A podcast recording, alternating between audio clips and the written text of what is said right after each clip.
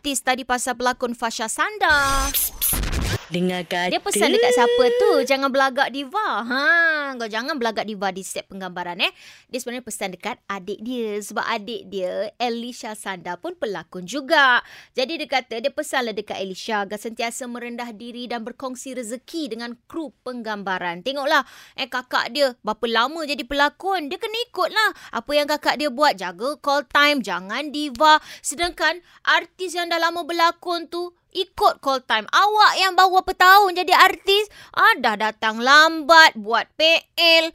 Jadi kalau nak kekal lama dalam industri ni, kenalah perangai tu kena elok. Ah, begitulah.